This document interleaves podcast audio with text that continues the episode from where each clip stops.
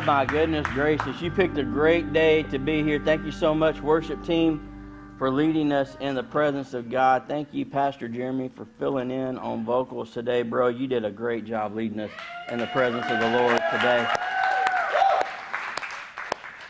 So excited. Hey guys, we got a lot of people to baptize later on today. So uh, I can't wait for that. Cannot wait to be able to celebrate the life transformation that we're going to be celebrating today. That's what it's all about, right? Yeah. Man, sometimes people get church backwards and they think, man, it's a place where you go to go through some kind of religious routine. Now, this is about life transformation through Jesus. And I tell you what, I'm so glad that you guys are all here today. If you don't know who I am, my name is Josh.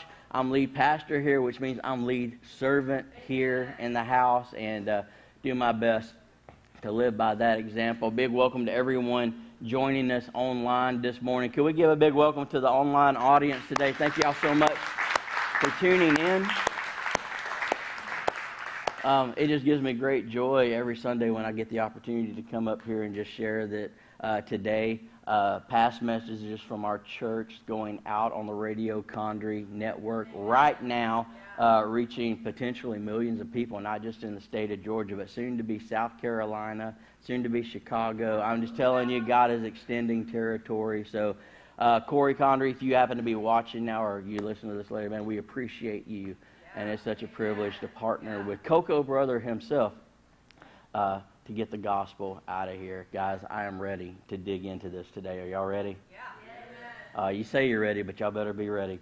We're starting a series today on spiritual warfare spiritual warfare. So before we baptize people and celebrate all that uh, God has done, um, I think it would be awesome for us to spend a little bit of time talking about this this morning. If you're not uh, familiar with that term, spiritual warfare, it's kind of a churchy term, but you'll see it in the Bible. There's absolutely a conflict happening right now between the kingdom of light and the kingdom of darkness. And while Jesus handled business on Calvary over 2,000 years ago, the enemy still has a very uh, prevalent presence in our world today and in the lives of others. And he's very intent on taking you and me out. Uh, the sole purpose of his existence is still kill and destroy. He wants to zero in on you and me. But the good news is that Jesus has given us everything that we need to put that joker in the corner where he won't mess with us at all. So, uh, hopefully, over the course of the next few weeks, we'll be able to equip you to operate on a higher level in this thing called spiritual warfare. You talk, you start talking spiritual warfare, people start to go off into just Fruitville, it seems like. And everything gets kind of mystic and spiritual, and that's not the case with this series. We're going to get incredibly practical with this. Um, you know, the majority of, of what we have available to us to combat the enemy, that, that ball's in our court. It's in our court. So the power of the spoken word, um, shutting off the voices of the enemy and knowing how to recognize the lies that he so often tells us, uh, that's the majority of it right there. Watching what you speak over yourself. How do you pray? With what level of intensity? What is that spiritual armor of God actually? How does that actually play out in our day to day life? What we want to do is take the churchy, religious stuff out of it and make it practical and real over the next few weeks so you can put it to work in your life and start taking ground in your life spiritually and putting the devil in his place. Amen? Amen. That's what we want. If you're in love with Jesus today, let me hear you say amen. amen. All right. If you're really in love with Jesus today, let me hear you say whoop. All right, if you got your Bibles, go ahead and open them up to the book of Luke. The book of Luke. We're not going to jump into that just yet. If you got your tablets, devices, those are fine to break out. And just go ahead and cue up that passage of Scripture. Luke chapter 10 is what we're going to dive into in a little bit. But anytime you conduct yourself in any kind of warfare, it always pays off to know your enemy, right? If you don't know your enemy, you don't know who you're facing, you don't know what they're capable of, and that's what we want to focus on today, just taking a quick look at our enemy, who he is, who he was, what he's capable of, and that makes a big difference. If you play on a sports team before you play your next opponent, you're probably going to scout them out. You're probably going to look at at who their top players are. You're going to try to figure out a game plan to shut them down and a game plan to overcome what they're going to throw at you. You're just going to game plan it. If you're of a military mindset, you're going to absolutely be well prepared before you engage in battle and take the time to know the enemy that you're fighting, what their tactics are, what their strengths are, what their weaknesses are. The same is true in spiritual warfare. You want to make sure that you know the enemy that you're up against because as soon as you stop appreciating, what they can do, that's when they got you. Okay? So it's good to not be in fear of the enemy, but we should have a healthy respect, I think, and wisdom connected to how we approach him and how we respond and react to what's going on. We need to know the enemy that we face. Now, here's a problem. In, in America, they do all these polls and talk to people. About 80% of people are going to say that they believe in God somehow, some way whether they're actual Christians or not, that comes into question because believing in God and having a real relationship with Jesus are two completely different things. Y'all know what I'm talking about? Completely different. But about 80% of people will say they believe in God. Now, what's kind of sobering is this that only 61% of people say that they believe in Satan. Yeah, only about 61% say, I believe in the devil. I think the devil is real. In fact, most of our concept or, or, or perception of, of Satan and who he is lies in like photos like this right here that I'm about to show you of the devil. Just some crazy pixelated dude with a cape and a pitchfork. How many of y'all y'all see that in the cartoons growing up? That's the devil. Watch out for him. He's going to get you man, if he can get you to think that's all he is and all he's capable of, that he's just some cute little character created to represent evil or the kingdom of darkness, he's got you right where he wants you. There's a lot more to this guy than that. In fact, the real, the real devil doesn't even have a pitchfork. That's just something that we created and we came up with for sure. Uh, a lot of people don't appreciate the fact he's very real. He has an agenda.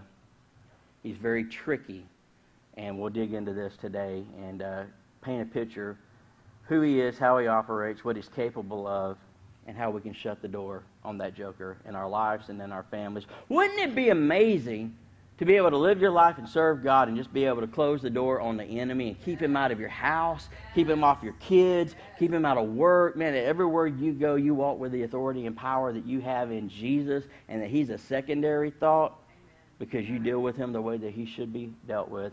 Um, again, he's not something to fear unless Jesus isn't Lord and Savior of your life.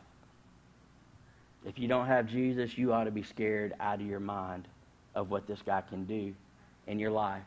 You ought to be scared out of your mind of what he can do in your kid's life. You ought to be scared out of your mind. But with Jesus, now with Jesus, you don't have to worry about that. Speaking of Jesus, let's dive in to Luke chapter 10. The first reference that we're going to look at regarding Satan. Are y'all with me this morning, by the way? All right. You'll find here, and this is Jesus talking. So the 72, in verse 17, the 72 returned with joy and said, Lord, even the demons submit to us in your name. The 72 are these 72 people that Jesus was working on discipling. So he had larger groups of people that he worked with. He had a group of 72. He had the 12 disciples that we most of us know, and then out of that 12, he had an inner circle of about three people. Um, so he had layer and structure to his ministry. But 72 of them went out on this mission that Jesus sent them on, and they were casting out demons, and they're all psyched up about that. And this is what Jesus replied. He says, I saw Satan fall like lightning from heaven. And I've given you authority to trample on snakes, scorpions, and to overcome all, everybody say all, all, all the power of the enemy. Nothing will harm you. However, don't rejoice that the spirits submit to you, but rejoice that your names are written in heaven. Amen. Man, the 72 come back and they're like, dude, we're casting demons out of these people, and they're listening to us just like it's you saying it. And Jesus is like, yeah, I gave you that authority. You're representing me. And he's like, Look, I get that you're excited about that because it's new to you. And he kind of downplays. He's like, I saw that joker fall like lightning from heaven. I saw him when he got his butt kicked out. Okay? And now I'm giving you the authority to go out there and trample on the, the, the symbols of evil, the snakes and the scorpions, not literal snakes and scorpions, you know what I mean? those churches that break the snakes out of the boxes in service. That's a, that's a level of cray cray that you just don't want to be around. I'm just telling you. So he says, I've given you authority over that. And then he puts a check on this. He says, listen, that's awesome. Okay, but don't get caught up in the fact that these spirits submit to you. That's a sidebar. That's just icing on the cake. The whole cake is this that your names are written in heaven, that you have salvation. That's the whole ball game. You know, Jesus didn't come to cast demons out of people. He came so that the world might be saved. He says, listen, that's awesome, but the temptation is going to be to chase after that sensational aspect of, of the spiritual dimension. He's saying, I don't want you to get caught up in that. I want you to be more focused on the fact that you are going to heaven. That's what's most important. I love that he did that because church people get weird when you start talking about spiritual warfare. They get, I don't know, we don't have churchy church people in here, hopefully, but I'm just telling you, they get weird. Like they get so deep with it, they drown, and it loses all practical aspect Okay? And, and they'll watch 10,000 hours of YouTube videos or specials and studies. They can quote all It doesn't matter what you can quote or what you know. If you're not leading people to Jesus, doesn't really give a rip what you know. You know what I'm saying? It all starts and ends with reaching people for Jesus. That's what he's pointing out here. It's like, listen, that's awesome. That's just part of it, guys. Keep the main thing the main thing. And that's what we're going to do over the next few weeks is make sure we're keeping the main thing the main thing in a practical way. It's probably going to be the most practical overview and study of spiritual warfare I know that I've ever done, and maybe that you guys have ever heard. Um, there's a spiritual element to it, but it's very practical also. Uh, so we're just going to dig into it and have some fun. So talking about our enemy, talking about Satan, here's some things that, that we need to know. All right, number one, he's real. He's real. Spoiler alert, the dude's out there. He is real. How many of y'all know he's real? Y'all been dealing with him a little bit, or y'all been dealing with some demons, and y'all been, do- yeah, yeah, he is absolutely real. Some people think that he's not. Well, he's just figurative. Well, if he's figurative, then why did Jesus respond to him like he was a real person? Now, we just read in, in Luke, Jesus said, I saw him fall like lightning from heaven. Now, you're talking about the Jesus that created the universe, right? So if he can speak stuff into creation, why would he need an imaginary friend? You know what I mean? You know what I mean? Like, Jesus didn't need an imaginary friend, but if you look at Scripture, if you look in Matthew chapter 4, you'll see Jesus confronting, you'll see him confronting Satan. If you look in Matthew chapter 13, Jesus refers to him specifically. And in Luke chapter 10, like we just read, Jesus saw him cast down from heaven. In 1 John 3, it says that Jesus came to destroy his work.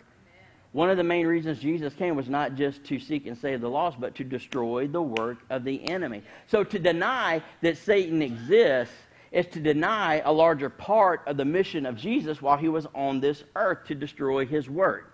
If there was no enemy, there would be no work to destroy. You know what I mean? So, so he is very, very real, and he's mentioned over 54 times in Scripture in Old Testament and New by a lot of different names, but it is the same person, and it's very clear. He's very real, and he has a very big agenda. Okay, so he's real. Second thing we need to know about the enemy is this, and a lot of people don't realize this. He's not the dude with the cape and the pitchfork. He was once magnificent and high ranking. He was once magnificent and high ranking. Now, don't get me wrong. I said once. Okay? I'm not giving that joker any more credit than he deserves because he doesn't deserve any of it. In fact, it's so funny. When, when I write about him, I'll write Satan with a lowercase s because that joker just doesn't deserve an uppercase s. You know, I give him no respect with that regard at all. Um, but I am very aware of what he is capable of. He was once magnificent and very high ranking in the angelic hierarchy of heaven. So, Ezekiel chapter 28 is a passage of scripture we're going to look at. Just looking at who this guy is, what he may quite honestly look like today, and what he had going on in heaven before the fall. Verse 13 says, You were in Eden, the garden of God. Every precious stone adorned you carnelian, chrysolite, emerald, topaz, onyx, jasper, lapis lazuli. There's some fun names right here. Tur- turquoise and beryl. Your setting and mountings were made of gold. On the day you were created, they were prepared. This guy, when he was created, looked amazing. Created with the most precious jewels, adorned with gold. Beautiful to look at. In fact, before the fall, he was known as Lucifer in heaven. That was his angelic name, Lucifer. Um, Lucifer, literally, it, it means in the literal translation, bearer of light or bright star. That's who he was. The guy was gorgeous, probably one of the most beautiful creations in heaven, uh, angelic creations for sure. He was magnificent to look at. Verse 14, it says, You were anointed as a guardian cherub, for so I ordained you. That's massive.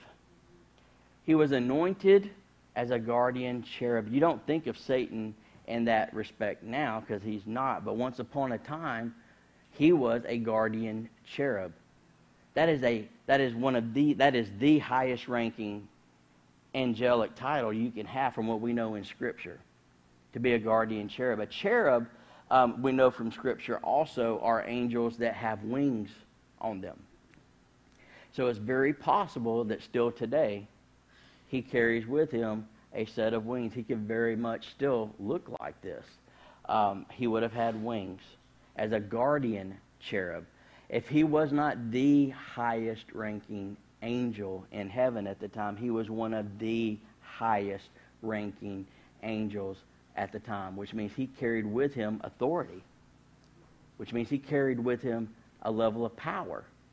Not just position, but the ability to operate within that position and, and the tools and the skill set to be able to get it done. Now, here's what gets real interesting when you look at who Satan used to be that you were anointed as a guardian cherub, for so I ordained you. You were on the holy mount of God. You walked among the fiery stones. Oh, that's massive right there. That is massive.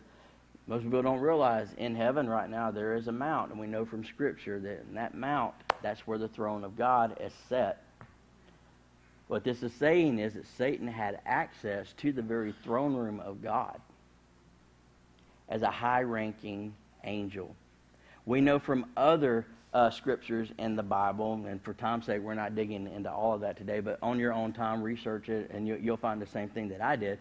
Um, so he's a cherub with wings, with access to the throne room of God. He didn't just have access to the throne room of God, but Satan or Lucifer's place in the throne room was literally behind the throne of God. He was that cherub behind the throne whose wings covered the throne of God.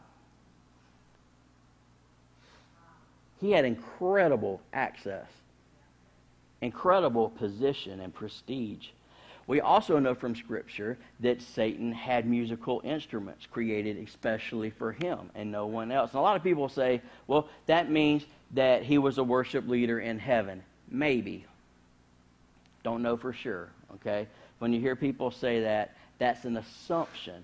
He had worship instruments, he had musical instruments that were to be played in the presence of God, in the throne room of God, literally over God as he sat on the throne. But here's what we also know is happening in that throne room, okay? You have those beasts that are, that are read about in, in Revelation that are flying around the throne of God. And what are they saying nonstop? Holy, holy, holy is the Lord God Almighty who was and is and is to come. So they're vocalizing worship to the Lord. Uh, we know for sure that Lucifer was playing music, and then you've got the elders in the throne room that are falling down and worshiping God. So there's a lot of logistics happening in that throne room. Maybe Lucifer was leading and coordinating all of that. We don't know from Scripture that he vocalized anything in the throne room of God. We do know that the other beasts with wings that were flying around were vocalizing. So maybe he was the music and they were the vocalists, like we'd have on the stage today. You got musicians and vocalists. Maybe it worked like that. Nobody knows for sure, but he was involved in the worship of heaven with specialized instruments made especially for him in the presence of God as one of the highest ranking angels in heaven. That's who he is, or who he was absolutely amazing. And then he went and done messed up.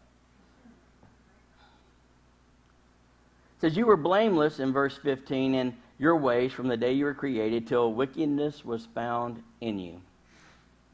Through your widespread trade, you were filled with violence and you sinned. So I drove you in disgrace from the mount of God and expelled you, guardian cherub, there it is again, from among the fiery stones. Your heart became proud, and on account of your beauty and your corrupt and you corrupted your wisdom because of your splendor. It references the wisdom that he had. So I threw you to earth. I made a spectacle of you before the kings. In other words, quite possibly, he sat behind that throne and saw everybody worshiping the one in front of him and thought for a second, hey, why not me too? Something shifted in his heart. He got caught up in his beauty. He got caught up in his power. He got caught up in his position. The Bible says that he sinned. Word of warning you never get so close to God in your walk with God that you're not vulnerable to temptation and sin at least not on this side of eternity. So it's best to pay attention to this guy and know how he operates because he's constantly setting traps to get us to fall into sin. So he's real. He was once magnificent and high ranking in heaven. Uh, here's what we also know about Satan he is wise, organized, and stupid. Everybody, look at the person next to you and say, hey, don't be stupid. You don't want to be stupid. He's, he's wise, he's organized, and he's stupid. We know that the, the setup that Satan has, okay, um, Lucifer, bearer of light, became Satan, who the translation for the word Satan is accuser, or the accuser. Uh, who he became. He um, mimics the hierarchy that he saw in heaven. He is organized. He had so much influence and prestige and power Okay, he was able to convince, now think about this. He was able to convince one third of the angels in heaven to join with him in his rebellion against God. One third of angels in heaven, in the presence of God, who could see the God that created them, fell victim to the slyness and the deception of Satan. That's how good he is at what he does.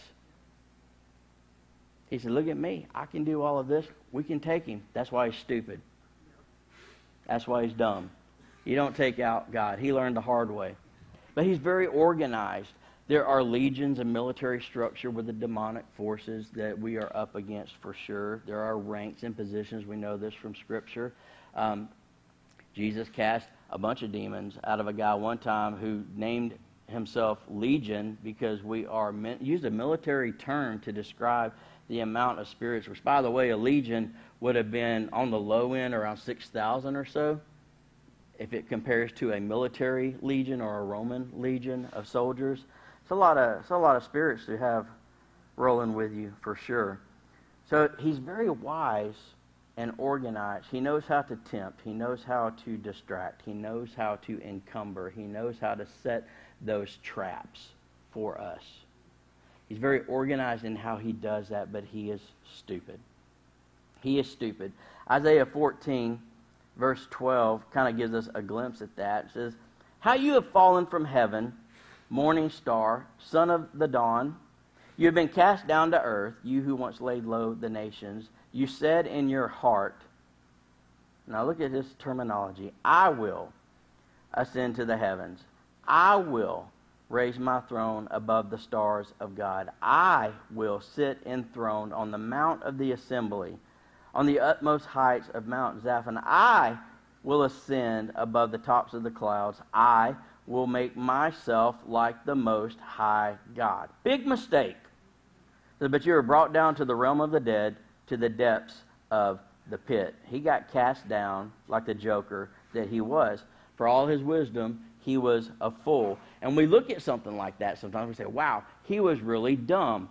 But he got into that position because he said a whole lot of I wills. I will do this. I will do that. And it's easy to look at Satan and say, wow, you never should have rebelled against God's structure or order or, or will for your existence. But how many times do we do that?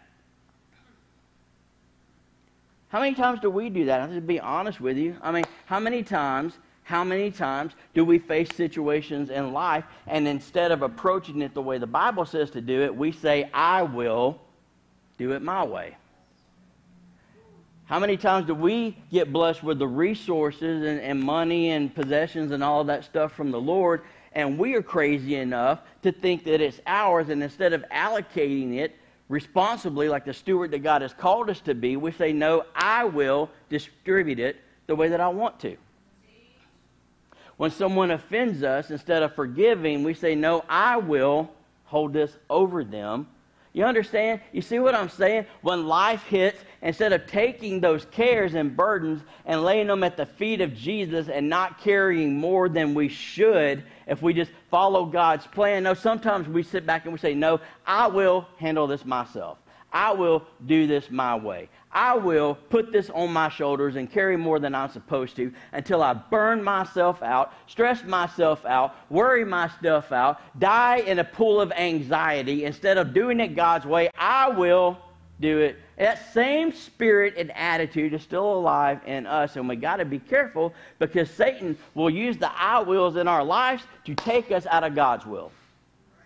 We got to be on point with this stuff. So he, he does what he does. The good news is that we don't have to be victim to it. And the Bible says that we're not unaware of the enemy's schemes, and you don't have to be. If you're in Christ, if you don't have Jesus, you're in trouble. Now, this is another one, and this is big, and a lot of people need to be reminded of this about Satan. He is not the opposite of God. He is not the opposite of God. He is not equal with God in any way. He is a created being created by God. Okay? Satan is not omniscient. Satan is not omnipotent. Satan is not omnipresent. What does that mean? That means he is not all knowing, he is not all powerful, and he is not everywhere all at the same time. Okay? He is limited in what he knows. He is limited. While he can have power, he's limited in that power. A lot of people don't realize that Satan can control weather. Check out the book of Job. That he, he has, uh, it, it, he, he can do some stuff, but it's limited. It's limited. So he's not all knowing, he's not all powerful, and he can't be everywhere at the same time. I think a lot of people blame the devil for doing stuff he was never in town for. You know what I mean? He's one place at one time. That means if he's in Budapest, he's in Budapest. He can't be in Douglasville. If he's in Douglasville, then he can't be in Nashville, Tennessee one place at one time. But he does have one third of the fallen angels, the demons, that are busy doing his bidding and the structure that he set up to continue to deceive the world. Okay? So, but he is not the opposite of God. He's a little bitty angel in a whole lot of trouble. I heard one guy say one time. And that is what he really is. I, but he likes to deceive and trick us into thinking that he's more. See, that's the whole ball game with him. He wants us to think that he's capable of more than he is. He wants us to think that he has right to access areas of our life that he doesn't. Because if he can deceive us like he deceived Adam and Eve in the garden into giving up authority and position, then he has access to stuff that he shouldn't have access to. But we surrender it through deception. Does that make sense? So, so you have to watch out. He is not God's opposite, though. One of the coolest stories I've heard recently was a story about a chess grandmaster who saw a painting hanging up in an art museum, and this is what the painting looked like. And over the top of the painting, there was a caption that just said, Checkmate. Checkmate. And it shows on one side the devil with a feather in his hat. And on the other side, it shows this guy who's obviously very stressed out about the game that he's in. And, and the message from the painting is that this guy has lost the game and the devil has him in checkmate on the, on the chessboard. The Grand Master looked at this for a while and looked at the position of the pieces on the board and saw that Satan on this side was in a strong position, but he noticed that this individual didn't see the board correctly. And the Grand Master, when he saw the painting, he started laughing. He was like, it doesn't get it. It's checkmate, but it's checkmate the other way around. Because the guy here has one more move that he can make. And if he makes that one move, he wins the game. So the greater message of the painting is that the enemy tries to deceive to get you to think that the game is over. But I got news for you this morning. You got one more move left in you, and it's called Jesus, and you'll win every time if you will make that move. You'll make that move, you'll win every time. Every time. Satan is not the opposite of God, and he has tried to match God throughout history. You can see it in the Bible, and if you look at it creatively, you can see it with some fresh eyes. You know, um, Satan made a move and tried to rebel against God, so God made a move and kicked Satan out of heaven. Satan made a move and went to Adam and Eve in the Garden of Eden and tried to deceive them and deceive them and snatch the power and authority and dominion over the earth. If I can't have my kingdom up there, I'll have my kingdom down here. Well, then God made a move and started blood sacrifice for the covering of sin. So then Satan made a move and said, okay, you stop me there. I'm going to deceive Cain into killing Abel to try to cut off the bloodline. So God makes a move, and through Seth, he restores the hearts of people to God. Oh, my, my, my, my, my. And then Satan makes a move, and through Nebuchadnezzar, um, he institutes a one world religion at the time and gets them to erect the Tower of Babel. God makes a move, knocks it down, confuses the languages of people, and puts it to an end. Then he goes to Abraham and says, I am going to create a nation and people unto myself. So Satan makes a move and says, We can't have that. I'm going to snatch these people up and put them in slavery. So in Egypt, they were in slavery for over 400 years until God makes a move and raises up a guy named Moses who brings his people out of bondage and through Joshua brings them into the land that was promised to them. Throughout Scripture, you can see this little give and take that's going on until finally God said, All right, enough of this back and forth. I'm going to make the move of all moves. And the Son of God became flesh and stepped into this world. And Satan looked at him and said, Okay, if he's in the flesh, then I can make a move and I can tempt him. And if I can tempt him and get him to fall, like I tempted Adam and got him to fall, then the ball game is mine. So he went at Jesus, and Jesus just sidestepped and hit him with the word and said, It is written it is written, it is written. And then Satan said, if I can't tempt this guy and I can't get him to fall into sin, then I've got to kill this joker. So he lifted up Jesus on a cross and sentenced him to death as an innocent man. But what he didn't realize was this that it wasn't the lifeblood falling out of a fallen king right before his death, but it was the blood that purchased your salvation and I and mine and set us free. He fell for the biggest trap of all because what he didn't realize was this is that the Bible says that the Lamb of God was slain from the foundations of the earth. Listen, ladies and gents, and people watching online, it was over before it started. God had him set up with a master plan. It was in checkmate before it even started. And when Jesus rose up from the dead with the keys of death, hell, and the grave, oh, I wish I could have seen the look on his face. You thought you had something going on. He made the pawn out of Satan. I love what Jesus did for us. Satan is no equal to, to him. Satan is no match to him. But he's still an adversary, for sure. And so we don't want to discredit what he's capable of doing. Because as soon as you don't appreciate your enemy, you become victim to your enemy. In John 10 10, it says that his mission is pretty plain. The thief comes only to steal and kill and destroy. Jesus says, I've come that they may have life and have it to the full. Everybody say steal, steal. say kill, kill. and destroy. destroy.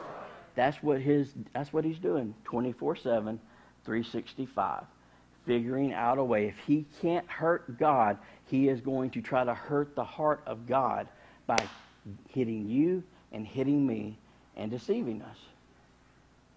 To get us to fall, to get us to be ineffective and unproductive. So, steal, kill, and destroy is his larger mission. How then does he do it? I think one of the more common ways that he does it is this right here. He'll follow this process and follow this game plan in life. It's pretty simple separation, isolation, and destruction. That's what he'll try to do in your life.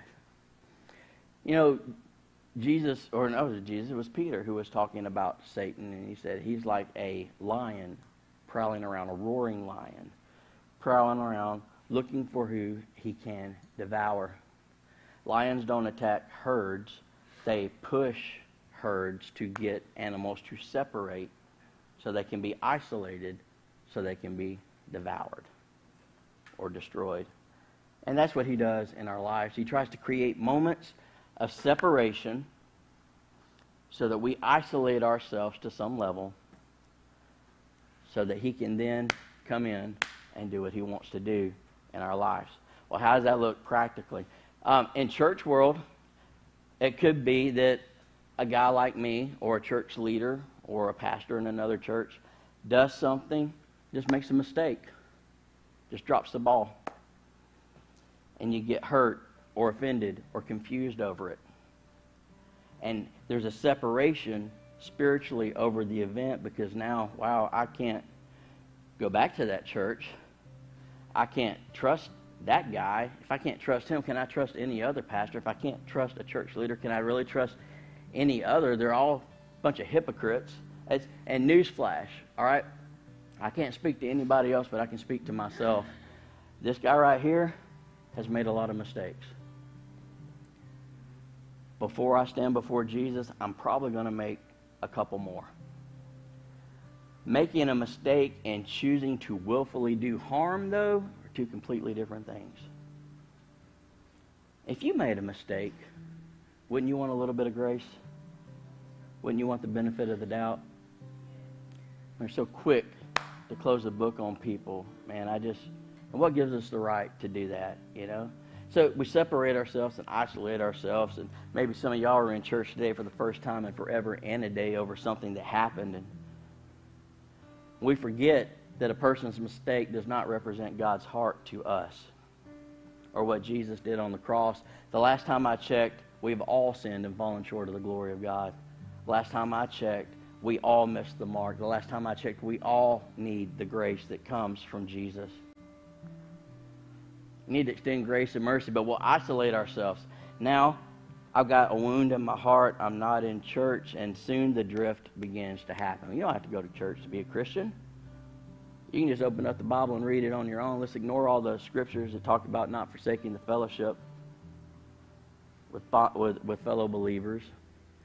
How do people bear burdens if you're not around other people? How do people lift you up in prayer if you're not connected to the body? You see, there's gaps now that give the enemy access to come in and out. You're separated, you become isolated, and the enemy destroys aspects of your life. It happens in, in marriages all the time. There's a conflict, or there's an event, or there's a disagreement, and either one or both of the people in the marriage are hurt, and there's separation that takes place.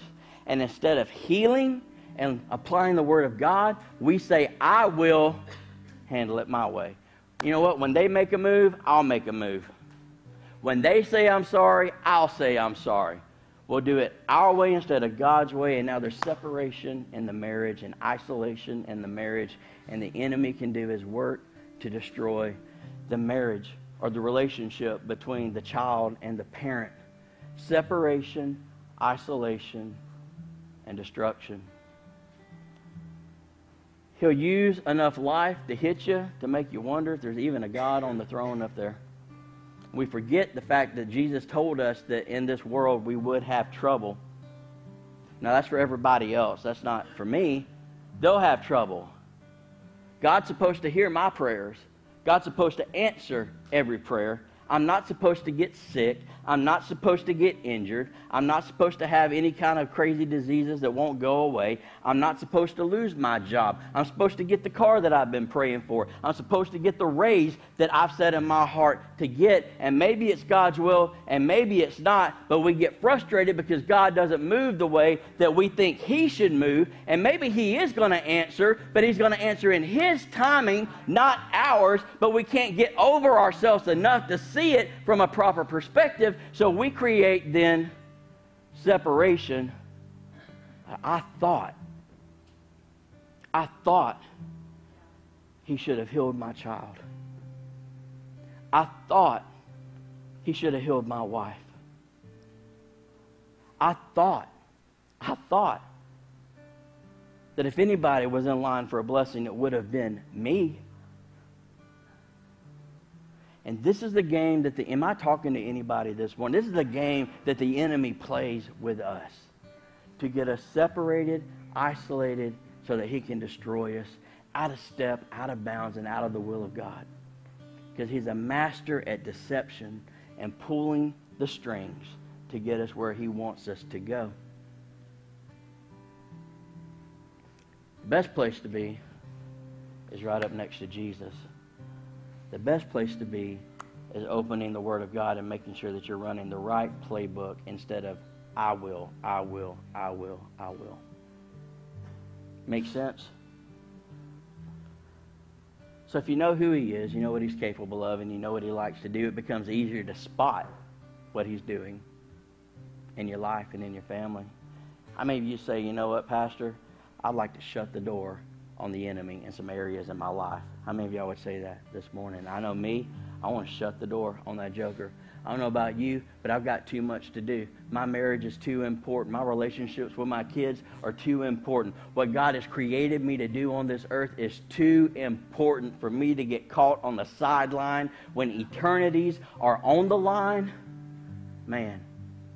And ultimately, my eternity and yours. Just like heaven rejoices when someone gives their heart to Jesus, I got to believe it just irritates the mess out of the enemy when somebody gives their heart to him. I want to irritate the enemy this morning. And before we baptize people and celebrate what God has done in their lives, maybe you're here today and you, you, you've listened to the message and maybe you're feeling the presence of God and you know that God's kind of speaking to you. I got news for you. If Jesus isn't your Lord and Savior, there's nothing you can do to stop the enemy. Because you are still in a state of slavery and bondage to sin. You can try to do the right thing, but it doesn't matter. It's got control over you. Because of the fall of Adam, every person that's born into this world is born into the curse of sin. Bible says we've all sinned and fall short of the glory of God. The only X factor in difference is Jesus. It's Jesus. So without Him, you, there's nothing you can do to protect yourself. There's nothing you can do to protect your family or the future of your children. You, you have no freedom. You have no position. You have no power. You're basically going to just be a punching bag for the devil at his mercy. And when you die, you will die and you will go to the hell that sin goes to. God created hell for the enemy, for Satan and his angels, or those demons, not for us. But the issue of sin has to be dealt with. God doesn't send anybody to hell. We send ourselves to hell because we refuse to receive the forgiveness that comes through Jesus. We refuse to deal with the issue of sin in our lives. If you go to hell, you go to hell across. You have to walk across the grace and the love and the sacrifice life of Jesus to get there. You do. You have to you have to look at him and say, you know what? I will do my own thing. I will live my own life. I will continue to do what I'm doing and not change. Well, we could change that today. I encourage you with all my heart. Listen, in the church thing, this is this is the most real thing in this universe. Each and every one of us are going to live a certain amount of time. We're going to breathe our last breath, and then life is really going to begin. The Bible says that our, our life is like a mist or a vapor on the water. It's here for a moment, it's gone. I, I can I, I blinked and both my girls went from being little infants to man, just like that, they're gone. blink, and one year of marriage turns into 21 years of marriage. Just like that. You blink and it goes by so fast. All of this life is an opportunity for us to do something for that Savior that died on the cross for us. Eternity is a long time. We lose sight of that and we get caught up in our business, our job, our responsibilities, and we got to give focus to that stuff. But sooner or later, we're all going to stand in front of God. And He's not going to ask how much money you made or how much money you gave or how many tires you changed for your neighbor to be a good neighbor. N- none of that matters. What matters is has the issue of sin been dealt with in your life? Is Jesus Lord and Savior of your life? That's it. That's everything. That's what we're about to celebrate with these people that are going to get baptized. And you know what? I think we all should take a moment to make sure today we're right, that we're not the pawns of the enemy, but that he becomes a defeated foe in our lives. That we take back control of our lives instead of being at his, at his mercy. No, we take control of it and we do what God has called us to do. I don't know about you, but life is too short to play around, and life is too short to miss the opportunities. Life's too short not to make the most of the moments that are there in front of you. And I think that this moment is one of those moments that matters the most. So if you would, let's all stand this morning. Everyone standing, take a second. I know you might need to wake up just a little bit. Let's all bow our heads and let's close our eyes just want to ask a quick question to everybody that's in here today. Is Jesus really Lord and Savior of your life? Heads bowed, eyes closed, no one looking around. This is the moment between you and God, and I want to be a witness and pray for you and to pray with you today to make sure that when you stand in front of the Lord on that day that is coming, it's unavoidable for all of us that your name will be written in that book of life, that you will hear, well done, good and faithful servant, that you'll get to spend eternity ruling and reigning with Christ instead of facing punishment that you don't have to face. That's the, the beauty of it is that Jesus died for all people, all color, all conditions. You don't have to try to get yourself good. You don't have to try to correct yourself and become a good person. Jesus didn't die for us to become good people. That's behavior modification. Religion teaches that uh, a church person is supposed to look a certain way, talk a certain way, act a certain way, have no issues, to be almost perfect on this earth. Jesus didn't come for any of that because he knew we weren't capable of it, that we needed a Savior, that we needed grace to cover us as we grow and mature into who he's called us to be. That's why Jesus came for something called life transformation from the inside out. It means the closer you get to Him, the more work He does on the inside of you. And you don't have to make yourself do a certain thing or say a certain thing. It flows naturally from the inside out. Your desires change, your wants change, your perspectives change as He works on you and does what He does by transforming your life. But it all starts with a moment of surrender like this Is Jesus Lord and Savior of your life? If He's not, if you're not ready to stand before Him, but you want to get that right, I'm going to count to three. And on the count of three, I want you to lift your eyes up and look at me this morning. I want to pray with you. Here we go on the count of three. Every head bowed, every eye closed. If this is you, lift your eyes up and look at me. Here we go. One, two, three. Lift them up and I see yours, I see yours, I see yours, I see yours, I see yours, I see yours, I see yours, I see yours, I see you right there. Once you lift them up, you can put them back down. I see yours right there. If you haven't lifted your eyes yet, lift them up and look at me. I want to make sure I get everybody. I see you right there, my friend. Uh, God's doing something in this place. If you haven't lifted them up yet, lift them up and look at me. This is a powerful moment, the powerful moment in your life. Don't let it pass you by. I see you right there. Praise. I see you. I see you. This is so awesome what God is doing. I see you right there. Man, it is it is time to take I see you right there. It's time to take control of this. It's time to get it on track. Oh, there's so many of us. There's so many of us in this place. If you haven't lifted your eyes yet, or if I've missed you, lift your eyes up and look at me. I want to make sure that I get everybody. I see you right there. Make sure that I get everybody this morning. Man, you're, you're doing more than just responding to me. You're making an acknowledgement of what's going on inside of you and your need for Jesus. I love this. One last time before we change the flow of this. If you haven't lifted your eyes yet and you know you need to, lift them up. Look at me. I see you right there. I see, man, I see so many tears forming in eyes right now.